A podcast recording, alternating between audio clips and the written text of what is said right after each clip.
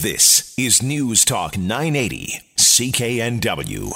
Thanks so much for being with us this morning. Well, Newton often gets into the news headlines, not always for the greatest reasons, but coming up on Friday, October 20th, there is going to be an interesting meeting, and it's all about the state of Newton, an opportunity for people to get together and to talk about the future of the area and what it might look like, what it could look like. Well, joining us on the line to talk a bit more about this is Phillip Aguirre, Executive Director of the Newton Business Improvement Association. Phillip, thank you so much for being with us. My pleasure. Uh, I'm excited to be here as always. What is the, the focus, or what are you hoping will be the focus of uh, the State of Newton meeting? Well, I mean, the state of Newton's has been a progression for the last three years, um, but lately I've been getting the community associations together to agree on a um, policy document that sort of um, talks about the future of Newton. What is the vision of Newton? What's the identity? You you started off the program with saying that Newton's had lots of negatives, and it certainly has, and, and uh, they've been widely documented. Um, but we want to see about you know the positives of what what can we create in the community. Um, obviously, crime and safety are are top issues, um, but you know transit does does the actual community want light rapid transit? Are we going to advocate that uh, for that as a group, as a as a community? And are you getting a sense of the community coming together and being on the same page with this? Certainly, and that you know that's that's part of my job for sure is, is to bring people together um, we need more leaders in our communities to to bridge that gap um, and and create hope again. Because every community has positives. That has great people that live there. That have great businesses that are there. Um, and we just need to start those com- conversations and then show results. Uh, people are tired of of you know big statements and pieces of paper. They actually want to see results that that happen and the new BIA and, and the communities that come together, we, we have to just get out there and start doing things to improve the community. And that's what we're trying to do. Uh, is it things as simple, or not simple, sorry, but uh, I mean, going back, like you said, we have covered many stories that, that aren't the most positive stories. Uh, and I remember even a few years ago, somebody bringing it up to me saying uh, one of the big problems is uh, the quick uh, check cashing places, and that you can watch drug dealers walk people over to cash their checks, be them social assistance checks, and then you can watch the drug deal unfold in front of you. is it something along the line of even rezoning to get rid of the, the types of businesses that are bringing that? Kind of activity? I mean, every area needs revitalization, and and that's what we're focused on as well. I mean, if we can redevelop the area, if we can advocate for, I mean, we like to create something called a cultural entertainment district for Newton uh, to revitalize the area and have uh, new buildings go up, uh, new businesses there, new people that move into the community, um, and to to bring vibrancy back. Um, obviously, you know, when you do that, you're going to displace um, a certain amount of, of crime that happens in the area, even with eyes on the street. It's as simple as that. Um, but sort of the, the broken window theory. And if you if you clean up the area, if you get rid of the garbage, if you get rid of the graffiti, um, if you if you do the um, community policing model, um, where you're on the street and you're taking care of all the little items, um, well, you can solve a lot of the problems that are in your community. And that's why we're advocating for uh, an increase to the community response unit uh, from the RCMP. Um, it's a unit that does the community policing and does the proactive policing that we want to see on our streets on a daily basis. Is that one of the issues, do you find, is a lack of, of boots on the ground policing?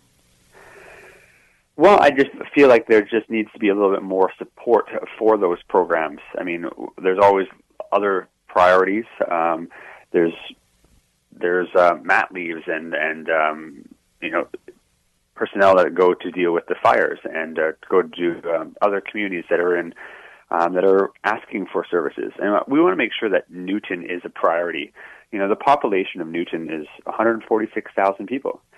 That makes Newton, if it was a city, the fifth largest community in BC. Newton is larger than Langley. It's it, it's larger than Kelowna.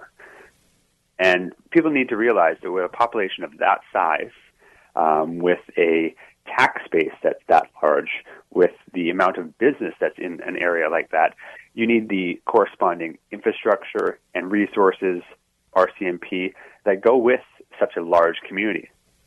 As it stands right now, is it difficult or challenging to attract businesses to Newton? We've definitely been improving. I mean, you, you, uh, we can talk about crime.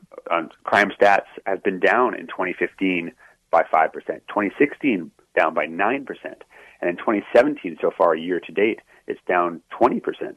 And those are great achievements, and we need to keep the momentum going to showcase to the business community that this is a great place to locate your business, expand your business, and to really create a community that's thriving and and mixed use community where people want to live, work, and start up their business.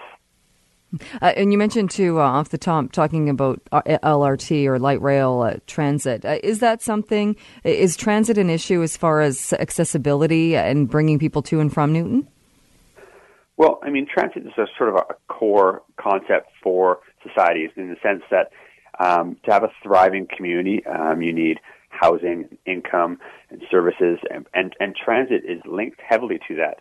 Um, you could see with Newton being a terminus station for the LRT, um, the light rapid transit, that Newton itself would be a huge winner um, with an attraction of development, attraction of residents that are moving to the area, and then people can get to work. People can do social activities. People can be more engaged in their community and get out of their cars and create a walkable area.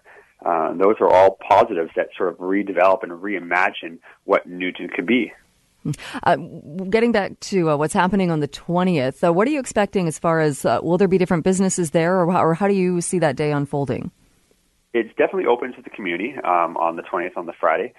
Um, I, I, there's roughly, uh, roughly 10 um, partners as well um, from social services, the RCMP, the city will be there. Um, the business community um, are, is represented by the Newton Business Association. Um, we had a great opportunity to have uh, our keynote speaker is Bruce Ralston. Um, it, it, it is a small business week, and we'll be talking about um, the small business um, market in the area. And Harry Bains, uh, Minister of Labor. Um, lots of businesses are coming, lots of community members are coming, and strategic partners uh, will be there.